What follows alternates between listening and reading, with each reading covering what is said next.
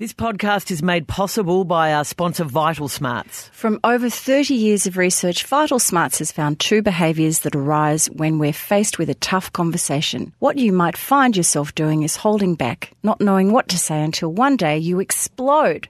Vital Smarts will teach you the speak up skills to be able to talk to almost anyone about almost anything. So visit vitalsmarts.com.au forward slash DSTM for a special listener offer.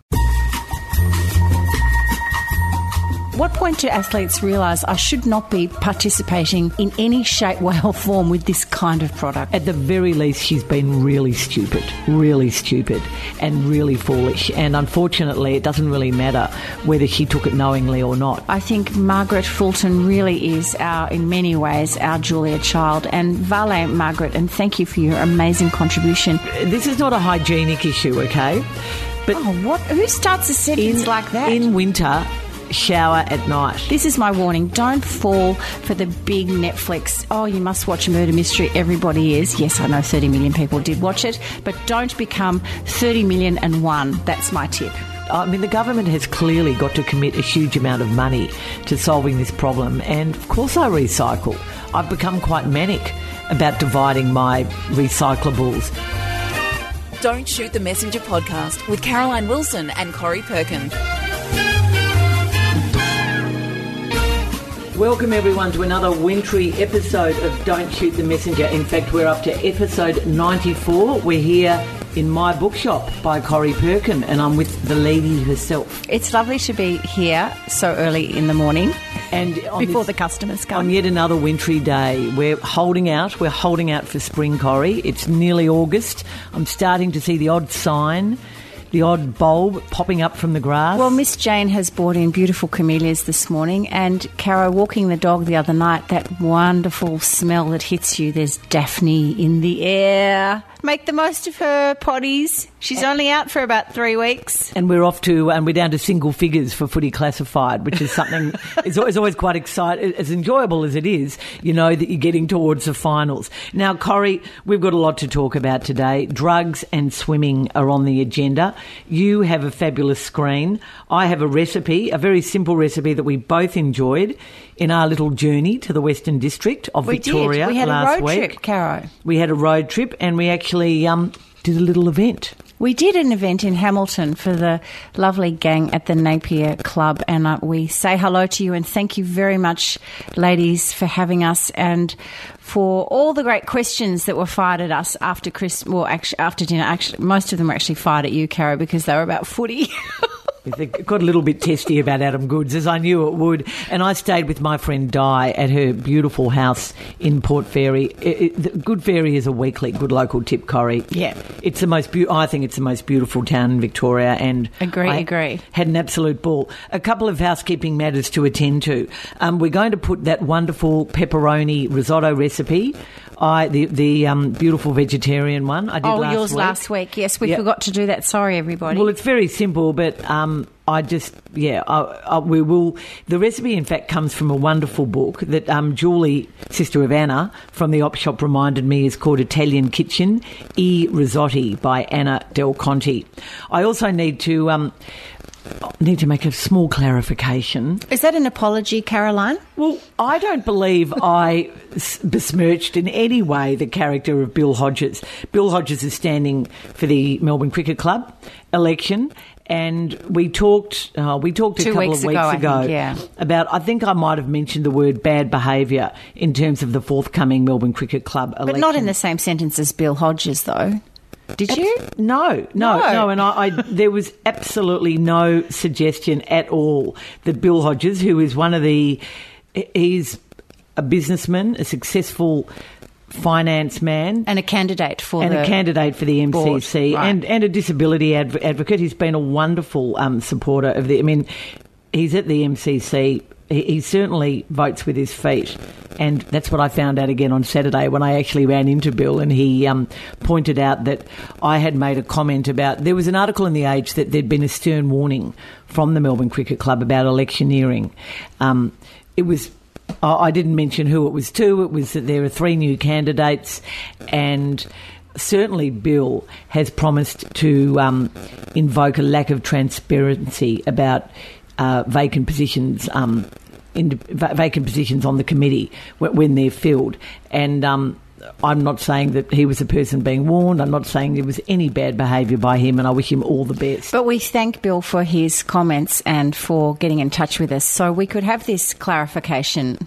Caro. Yes. And all we, the best for the election, Bill. Which is sort of pretty much almost over. As we're going to air. Yeah, but anyway, so sorry about that, Bill. And I know a lot of your friends thought I was talking about you, but I wasn't. Now, Corrie, first things first final results of the July challenge. Okay, the July challenge, Caro. Uh, I can only judge this by the fact that I have deleted Facebook off my. Uh, um, not entirely, because you actually can't do that. It's rather difficult. I've deleted it off my phone, so I haven't been looking at Facebook because that's my go to. I never really look at it when I'm on an iPad or anything. So I haven't been Facebooking in this month pretty much the whole time.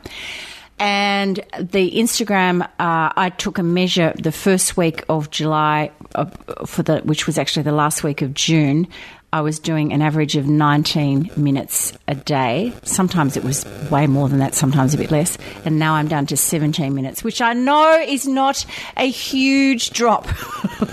Before you look over your glasses at me like I'm just insane. But it's big. It is big, okay? So I do have a business. I do run my. Uh, I, I, get a lot of coverage from our books Instagram, which if if anybody wants to jump on board, it's my bookshop by CP, a really good Instagram account, uh, I have to say, because we are right on the money with the latest books that are in and all that kind You're of stuff. You're not here to plug social media. You're here to talk about. I know, but I thought I did really well, so it I'm is, going down. But I, but my intention is to continue this potty, so it's not just like I'm going to you know, do this and now go back to my old bad ways. I'm, it's it's now ingrained in my life, and um, drinking. You're back on the grog. I saw in Hamilton the well, other night. Well, it was a big event, Corrie. Look, I, clearly I didn't complete dry July with distinction. I haven't had a drink again though since Thursday. Saturday night. Didn't you drink in Adelaide? No, oh, I did. I had one glass of champagne. No, I added it up though. I've had I had twelve drinks. I had a feeling July. you might have had. I had a oh, feeling it was a big day. I had to make a speech to a room full of people at David. I know, and dinner. Koshy was there as if he would have been saying, "Oh, come on, dry July I had I had a glass Caroline. of champagne after my speech. I've had twelve drinks for the month of July, which is uh, I'm I that's obviously so it's one every what three days or something. Yeah, that's not many drinks. So I was pretty happy with that, even though I didn't complete it. But in happier news, my olives oh. are at the drying stage. I'm getting back to the June challenge now. They've been over seven or eight weeks. They've been sitting in water, then brine with a bit of rock salt. Now, then I sat them for 24 hours in brown vinegar and now I've drained them out of the brown, brown vinegar and they're drying. And tonight I do another brine, which is made up of 100 mils of vinegar, lots of water, and a bit of salt and a bay leaf. And you pour the hot brine over the olives with a tablespoon of oil. And then I read the end of the recipe leave for six months. I went, no, no, no, no, no, no. They taste fine already. My God, is this worth it? I'm going to leave. Isn't it easy to just go to the, there aren't, there Victoria aren't market and buy some? If it works, it is going to be a much bigger production next year. They certainly taste very nice. And I think I might do just a week in this new hot brine and then just sit them in olive oil. So very excited about my what, There's olives. going to be a party when those olives are ready for eating. What's your August challenge, Corrie? My August challenge is to take up yoga, Caro. Good, yeah, but you already do yoga. Well, I've done a couple of classes, and uh, but I'm I'm feeling a little bit out of my depth when suddenly there's the gentle call for warrior one or child's pose or child's pose is easy. Or, That's when you relax. Yeah, I like child, I'm very happy with child's pose. I quite like happy baby too, but downward facing dog. So I'm so busy looking around and seeing what. So what I want to do is in August I want to go regularly to yoga classes. And I, by the end of August, I want to be au fait with these terms and feeling much better. I really feel I was going to take up meditation because my brain is chatter, chatter, chattering, but I realised logistically I can't fit it in at the moment. Well, yoga is multitasking because you're sort of meditating while you're doing something. Well, that's physical. what I thought too. And I thought, let's just do baby steps first. Let's go to yoga once or twice a week, but really lock it in. So that's my August challenge to just go to yoga and actually start doing it and fitting it into my life. So that's my challenge. What's yours? Well, mine is food related, and I know it's an oldie but a goodie. But having been to Port Fairy and Hamilton and had such beautiful cakes and home cooked meals at both the home of Di and our friend Jen and your quasi relative Jen. Not quasi, total relative. Well, through by, marriage. By marriage, yes. Um, I and I know we've done this before, but on Sunday afternoon, I had an afternoon of spring cleaning, winter cleaning. But But what's that got to do with food? because I resorted all my cookbooks and I moved them around and I colour coded them in a different way and I moved them to different shelves, easier shelves where they're easier to reach. And I went, right, this is the month. This is the month that I'm going to cook a recipe out of as many cookbooks as I can for. So I'm going to do, I'm aiming for three a week Oh my lordy! out of old cookbooks that I Well, I haven't I don't want you to completely take over BSF, the F component there, because then I'll feel no, left out. no, because you're you're a wonderful cook. But today, But we can jump in Today- each week and find out what you've done when we talk about the August challenge. Exactly. And my recipe um, that I'm going to reveal today is a really simple one, and it's one we ate in Hamilton that Oh, Jen at made. Jen's house. It is How the most beautiful apple and raspberry cake that I've actually got at home. So I'm going to. We're going to do that's my recipe for today. So that's my August challenge, Corrie. Okay, that sounds good, Cara.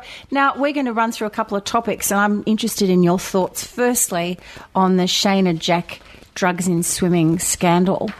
Earlier this week, the ABC reported that Shayna Jack actually posted on Instagram last December her with a sports supplement powder, a bit like an ad. At what point does the message get through from somebody like Swimming Australia or an organisation, or indeed going back to the Essendon drug scandal of a few years ago, the AFL? At what point do athletes realise I should not be participating in any shape, way, or form with this kind of product? Well, the, the, clearly the plot is thickened because there's a suggestion now that she might have been caught up in something wider. Yes. Maybe she was part of a supplement program, and I'm st- I'm- I'm reluctant to use the two words Stephen Dank, who should never be mentioned on any social media or wider media. Again, he's such a disgrace. But look, she Just is on that though, the Swimming Australia CEO Leigh, uh, what's her name, Leigh uh, Russell. Russell, she was saying that look, the reason we didn't come out publicly about the Shayna Jack. Uh, investigation at the time of the South Korean, you know, the World Swimming Championships, is because we are looking into this matter. But I'm not sure. Is that the right way to go about these things, particularly when you've got an, such a high profile international swimming meet as this? Well, they're, they're talking about revising their um, agreement with ASADA where they don't talk about something. It's embarrassing. Eh, What Leigh certainly should have done was been at the pool on the last night when one of Australia's best known swimmers had to cop the flak and answer all the questions, uh, Kate Campbell, about drugs. Obviously, she said she put her head in her hands when Mack Horton took the stand against the Chinese swimmer. Um, look, I just think that this is terribly embarrassing for Swimming Australia. Obviously, Shayna Jack is denying it. They always deny it. They always deny it. I'm not saying she's not innocent or that she's she's not innocent. She's tested positive, but I'm not Whether there saying was that. some skullduggery or something at play. Oh, I'm not. She might have unknowingly taken Yeah, something. yeah, so yeah. at the very least, she's been really stupid, really stupid, and really foolish. And unfortunately, it doesn't really matter whether she took it knowingly or not. It was in She's her system. She she is facing a, a decent ban. And the drug involved is Ligandrol, which is known for its bulking properties. And it's dangerous. bodybuilders It's also use it. dangerous. It hasn't been passed medically, and it can lead to quite serious issues with various organs, including the liver. But whether you know you've taken it, deliberately taken it, or unknowingly, and you've been the victim of some terrible crime, the fact is that you've got an advantage in the pool, haven't you? Yeah, and she hasn't really been a victim of a crime. I, look, I, I just think that this is.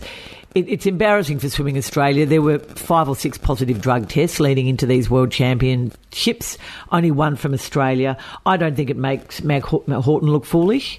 He didn't know. No, two separate incidents. He- He's, yeah, he's, he's standing up against a guy who is in the middle of an appeal, an investigation by FINA, and he was allowed to swim while the investigation is going on. So, uh, while I'm on the subject, though, it does seem extraordinary that Sam Murray, the Collingwood footballer who tested positive to a banned substance around this time last year, still doesn't have his B sample.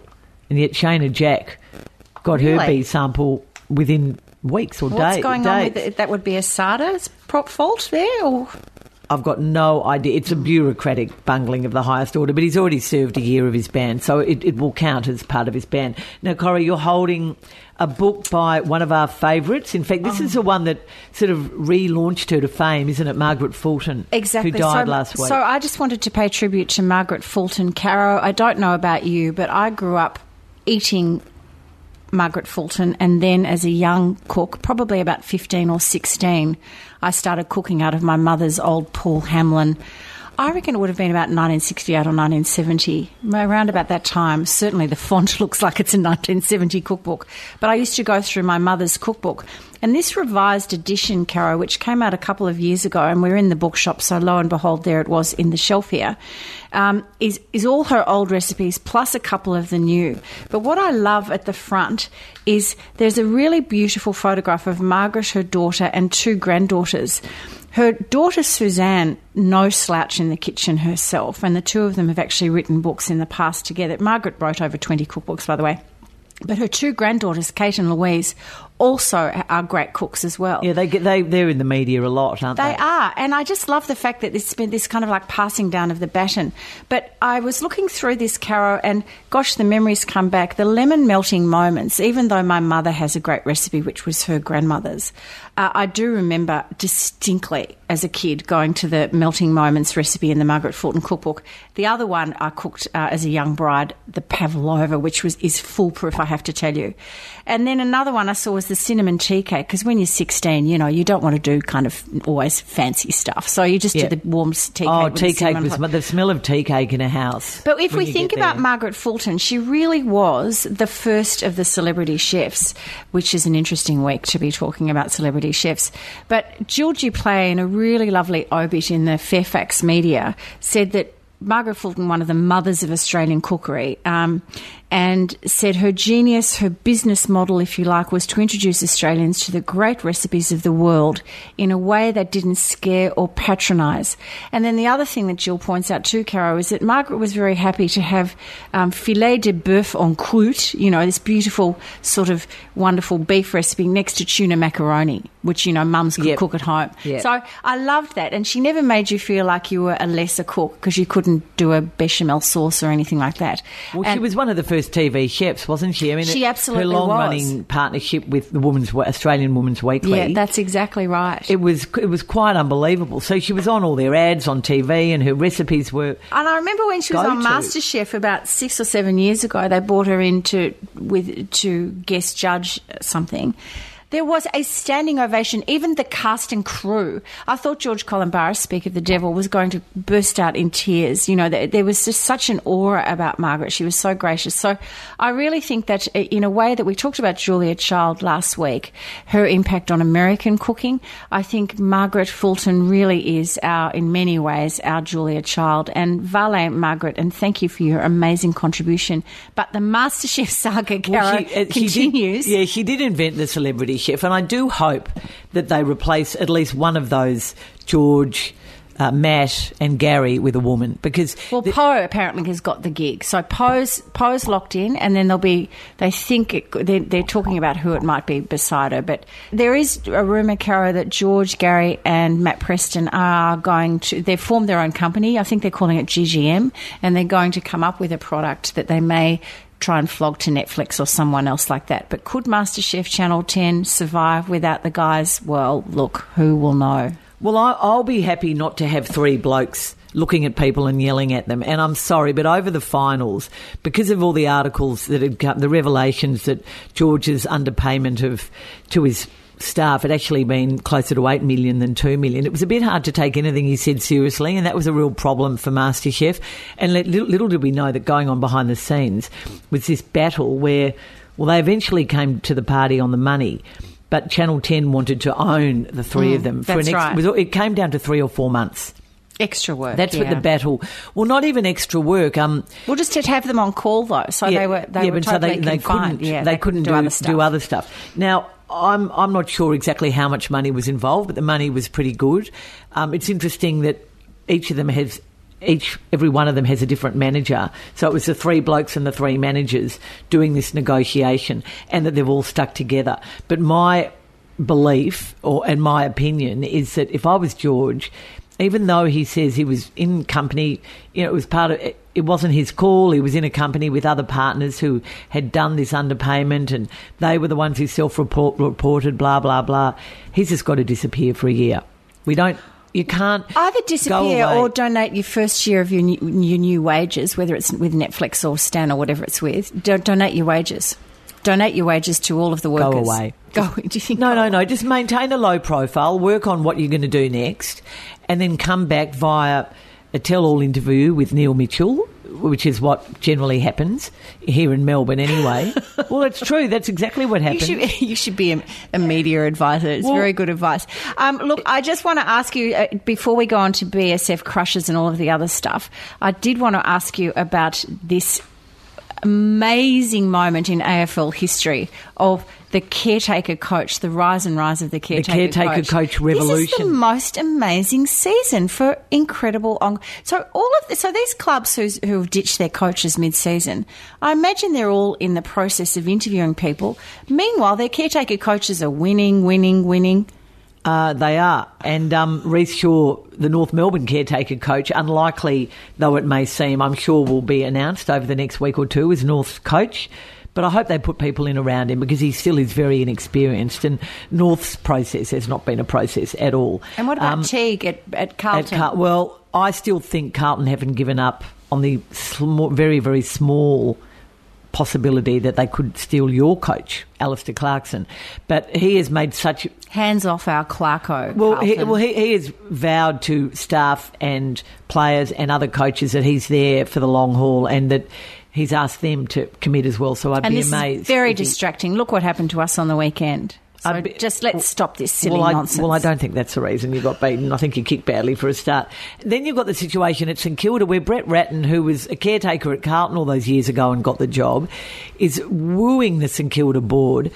I think he's now the favourite for the St Kilda job. So it's the caretaker coach revolution. And as a talkback caller said to us on 3AW on Saturday, in grand final week, what the clubs, one of the clubs should do is sack their coach and bring in a caretaker because on numbers, Guaranteed winning. they'll win.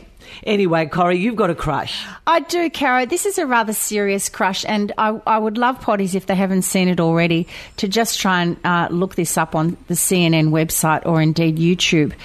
My crush of the week is CNN anchor Victor Blackwell. Uh, Victor Blackwell had has had a show on. I think it was on Saturday morning where he became quite emotional but restrained. But his restrained emotion was the thing that sent me into tears. He is an African American presenter, and he was talking about President Donald Trump's attack on U.S. Uh, the uh, Democrat senator um, or representative, sorry, Elijah Cummings highly regarded, eminent politician over many years, eh, really admired on both sides of the House. And Donald Trump, in his tweets, discu- discussed Elijah Cummings' area of Baltimore as disgusting, rat, and rodent infested mess. Now, the issue, this has gone off like you wouldn't believe, this issue in the States. And I'm sure people have been um, reading this. And of course, the president continued to tweet over the weekend. And Blackwell just said Donald Trump has tweeted more than 43,000 times. He's insulted thousands of people, many different types of people. But when he tweets about infestation, it's about black and brown people. And it's absolutely true that this is, he, he referred to, go back to your infested places when he was talking about the four coloured congresswomen a couple of weeks ago. Uh, anyway, point of story is that as, uh, as Victor Blackwell came to the end of his speech, he became very teary and he said, Mr. President, I grew up in Baltimore. I grew up in this area. There are decent families, decent people who live here. How could you? And I thought it was just about the most moving, powerful statement that's been said about Donald Trump's racism in recent times. I think, you know, full, full, full bow to you. And uh, my, my then my segue into that, Kara, because you're about to ask me what I'm grumpy about, is actually Donald. Donald Trump's attitudes toward toward African Americans. He is blatantly racist. It drives me insane, and that's what I'm grumpy about. So, all in all, it's been a really big weekend listening. Listening and watching American television for me. Now, BSF. Caro. Hello to Vital Smarts, BSF sponsors. is book, screen, and food, Corrie, and yes, it is brought to us by our sponsor, Vital Smarts. Let's face it, Corrie, we've all been in a situation where our emotions have controlled the conversation. We Yes, say Donald something, Trump and Corrie Perkin. we say something we don't truly mean, and we do, and I what do we do say Donald. lands badly. By learning real speak-up skills, you will be able to control the tough conversations and have them go well. Visit Vital Smarts, Corrie. That's vitalsmarts.com.au forward slash DSTM to find out more. Now, I'm going to kick off with The Ditch. It's the new book by Herman Koch. It's a follow-up Who wrote the dinner? who wrote The Dinner, who wrote Summer House with Swimming Pool. Look, I'm not saying ditch the ditch, but I am saying it's not. It, it, it's an intriguing read, like all his books are. I find the translation of these Dutch books really interesting, and of course, The Dinner was the first one. He'd written other novels which I've now read, but that was the first one that he he translated. This is a story about the mayor of Amsterdam. If inter- if you've been to Amsterdam, you're interested in Amsterdam as I am. I loved it. I loved the Amsterdam stuff, but it's about a man who's becoming increasingly paranoid, and it's very hard to delineate as the reader, and that's the idea what's real and what's not. Why? Which is how Herman Koch likes to present his stories. Yes, although- I started this book and I gave it up, Caro. So his paranoia at the beginning was about whether his wife was having an affair. With a, with one of the aldermen. Yeah. There's also a situation where his father tells him very early in the book that he and his mother are going to end their lives, and that goes really strangely. He has a best friend, a famous scientist who's now living in the states and a great mate of Stephen Hawking, who's finds out that he has an issue. He has a daughter, and her character's never really developed. I think the problem for me is that Herman launches too much into the metaphysical. He goes off on these rants about windmills and recycling, a big topic in Melbourne here as we speak because of the recycling crisis. But and, and, and about cities and um, other characters come in, famous people like Bill Clinton and Barack Obama. But I just think it goes off on a tangent too often, and too, too many of the characters are underdeveloped. But I still read it and I still enjoyed it. But I wouldn't. I, I would read the dinner before I read that. I think The Dinner is one of the best book club books that we've ever had in the shop. It came out, what, about seven or eight years ago. I would rec- be recommending that if people are looking for the good, amazing read. Yeah, and Loved too, it. Too much metaphysical ranting for mine in the ditch. And Corrie, you've been watching Murder Mystery. I have Murder Mystery on Netflix. This, Is it definitely Netflix? Netflix. it is definitely Okay, Netflix. all right. Okay. Thank you, everybody. 30 million people who subscribe to Netflix actually watched this movie on its opening weekend. It stars Adam Sandler. It was produced by Adam Sandler. Jennifer Aniston is his co star, and it is just rubbish.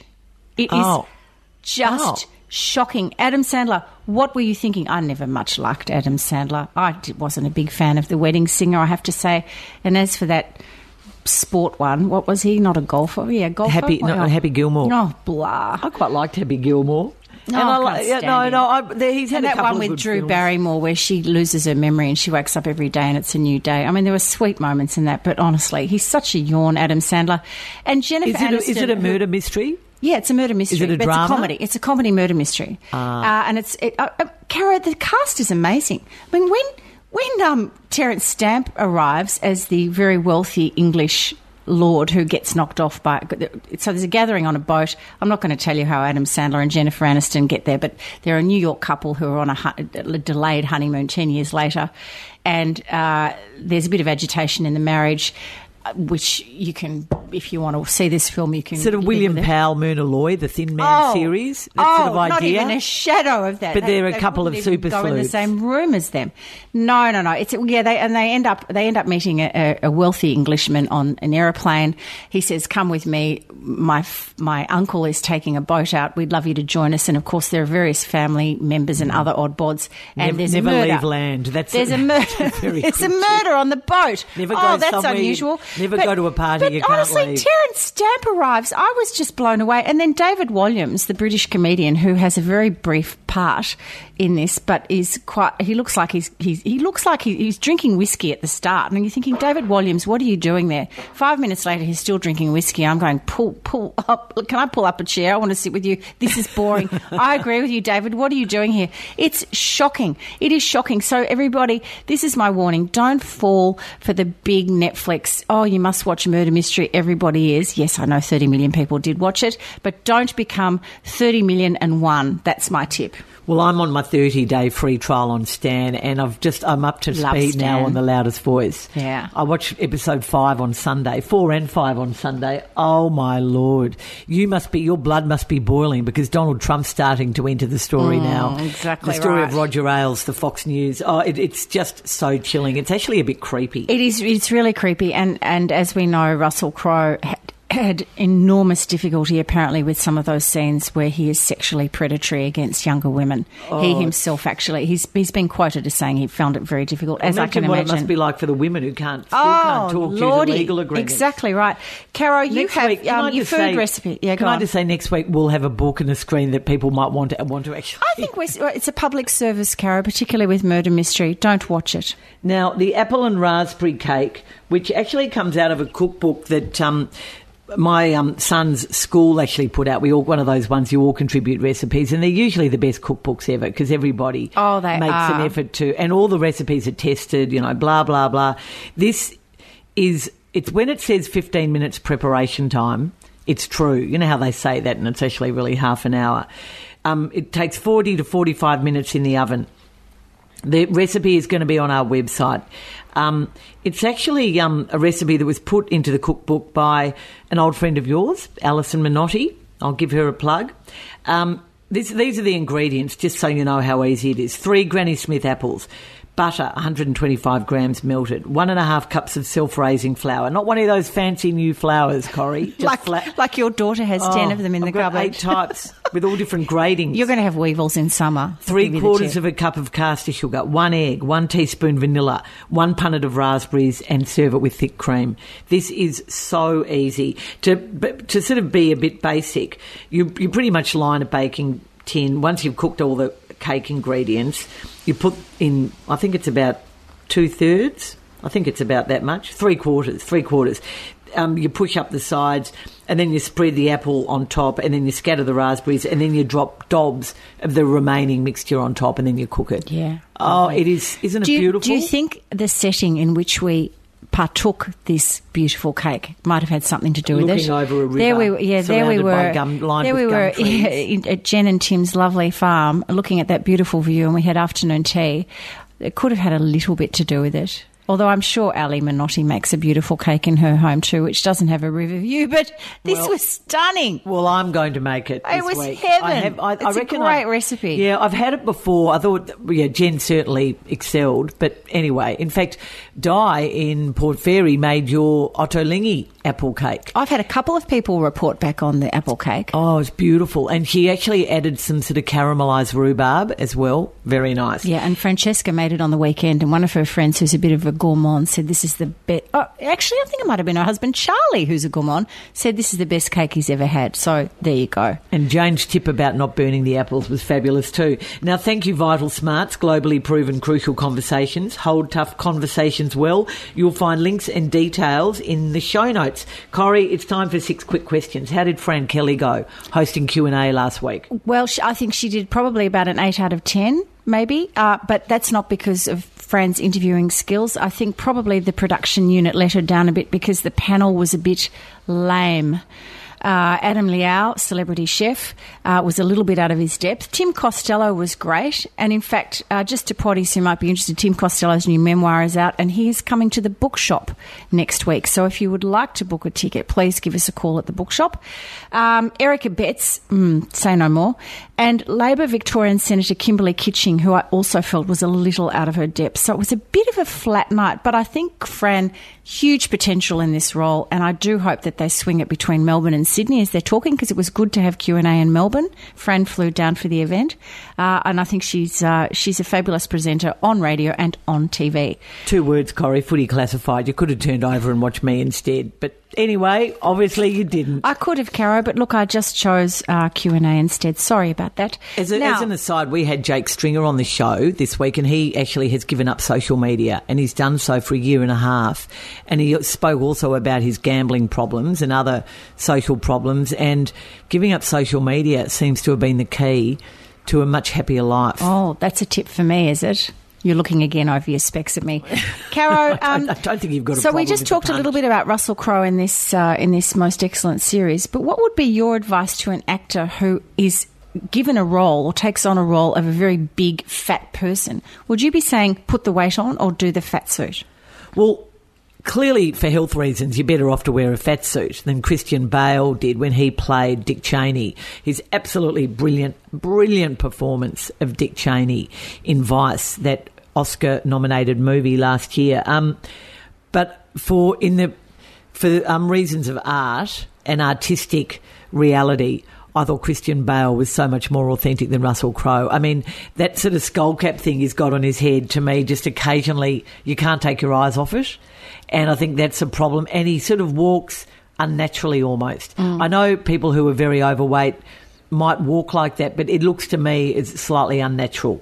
So although it would have been better, uh, I think he put on a bit of weight, but he's clearly wearing a fat suit. He's clearly got a skull cap on, and I think Christian Bale was more authentic. My feeling with the walk is that he thinks he probably has to walk like that, Caro, a bit doddery. Whereas if you see big, tall men or, or overweight men, they often walk just kind of normally. They just are very big, solid builds. And I think probably something's got into Russell's head that he feels he has to waddle a bit like the penguin in Batman. He's a, he's a good performer, but yeah, Christian trumped him, I reckon. Now, not that it's a competition, comparisons are odious. Now, how excited are you about Once Upon a Time in, in Hollywood? I'm so excited. As you know, I don't go to many movies, Caro. I'm dialing in the new Quentin Tarantino movie, which in its first weekend, last weekend, it grossed 40 million US just in one weekend alone, which is incredible. I love Quentin Tarantino movies. I hate horror and I hate killing and I hate all that. But gosh, Reservoir Dogs, Pulp Fiction, Kill Inglorious- Bill, Inglorious Bastards. Bastards. I loved. That was but, great. but Kill Bill one and two. My family is still reeling from the fact that I adored those movies. It's very not me to love Kill Bill. it's got Bill. a great cast, hasn't it? Oh, I, this cast is amazing. So Margot Robbie joins Leonardo DiCaprio and Brad Pitt. It's set in 1969 Los Angeles, which Quentin Tarantino's view is that this is the the last of the great golden era, the last year, and it was the whole lead up is to the Manson, uh, the Charles Manson murder of Sharon Tate and her, and her cohorts, and. Uh, the two characters, Leonardo DiCaprio and Brad Pitt, who are made up characters, actually one of them lives next door to Roman Polanski and Sharon Tate's home, hence the connection with the Mansons. It's been So- criticised for downplaying Sharon Tate's and, and, and all the women characters, but they say that the Margot Robbie performance is fabulous and incredibly, although boutique, incredibly impressive. Well, it's and also supposed to be very gory as well. Anyway, can't wait for that one, Caro. Now, I wanted to ask you about recycling. You mentioned it a minute ago. To what extent are you recycling, given this terrible crisis that's hit Melbourne? Well, according to my children, not nearly enough. I'm sitting here drinking a coffee in a cup that is not a keep cup, and I know that's bad, and I should stop using the lids. I'm very, I feel bad about it. I'm really worried about. I mean, the government has clearly got to commit a huge amount of money to solving this problem, and of course, I recycle. I've become quite manic about dividing my recyclables and otherwise. And I notice in all the offices I go into now, they are too. So I can't imagine how bad it's going to be when everything just goes into landfill. I'm not quite sure. And you know what we need, Caro? Spending time with the country folk and also Francesca and Charlie who have chooks. That third recycling thing that you put the scraps in food for the chooks. What a great idea that is. Yeah, I've, I, I've always been a bit of a composter, but that's something I need to get, get back into. Anyway, yep, that, I I think that's that's going to be almost a top order priority, I reckon, for this Well, maybe we should government. make it our overarching challenge for the next six months. perhaps. What are you most looking forward to in August? One word: Poldark. Oh, really? Is it back? It's the It last will series. be. Well, according to my notes, unless I have stuffed this up, which as potties know, I'm rather unreliable in this uh, area. Saturday, August 17th on the ABC, Poldark returns for its fifth and final series, Caro. We were in Cornwall when they were promoting it. I I'm know. looking forward to it. Elizabeth has died. Her foul husband, what's his name, is just you know, trying to work out how on earth he can knock Ross Poldark off his off his tower. Um, the children are all growing up, which is interesting. What is the name of Elizabeth's husband? Oh, George. Of course, how could I forget? Warlegan. Is it Warlegan? George Warlegan. There's the um. Anyway, can't wait. That's my, that's yeah, what I'm well, looking forward well, to. the books go on and on and on, and, the, and generations. Poldark's long gone by the time the books progress, so it's going to be interesting. Yeah. I just want to know when the Queen's coming. It was meant to be March. There's been Oh, some look, I'll, I'll do some. I'll do some research problems. there. Now, Caro, what's your GLT? Well, look, look, it's another one from the Channel Nine Makeup Girls. look, they. Are they on our payroll? This is gonna don't. This is not a hygienic issue, okay?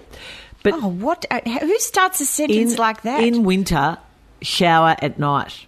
That uh, I reckon. I do. It calms you. down. I have a bath at night most w- nights. Bath or shower Helps you s- sleep. Well, this this started because um, but why do you need the Channel Nine? Well, well, because you know you, you've got a. I could have told you. Well, this began because you've got a whole lot of makeup on, and you have your make. We all used to have our makeup taken off when Gary Lyon hosted the show because he had his makeup taken off, and after a year or two, I was like, well, hang on, why can't I get my makeup taken off? And then, look, now we no longer get our makeup taken off. We take our own makeup off.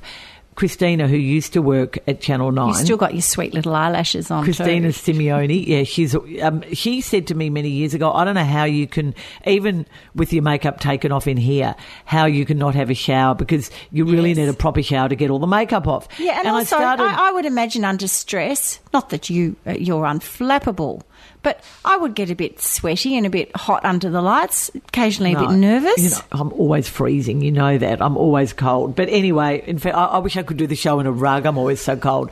I've started having a shower every night, and you sleep so. I mean, I've always slept. I'm a good sleeper, but I can you sleep so much better. That. Anyway, it's a bit of a boring one, but it's something people do every day, so I hope they take it on board. Now that How is- original are you? that is Don't Shoot the Messenger for this week. Please tell your friends and family to subscribe to our podcast. Send us your feedback, your comments, your tips, and your suggestions to the Don't Shoot the Messenger Facebook page. And don't forget, if you want to come and listen to Tim Costello at the bookshop, just give us a ring nine eight two four two nine nine zero. And you can follow us, Corrie, on Instagram at Don't Shoot Pod. We tweet, just join at Don't Shoot Pod. And you can email us feedback at don'tshootpod.com.au. And Corrie, what do we say? Don't shoot the messenger.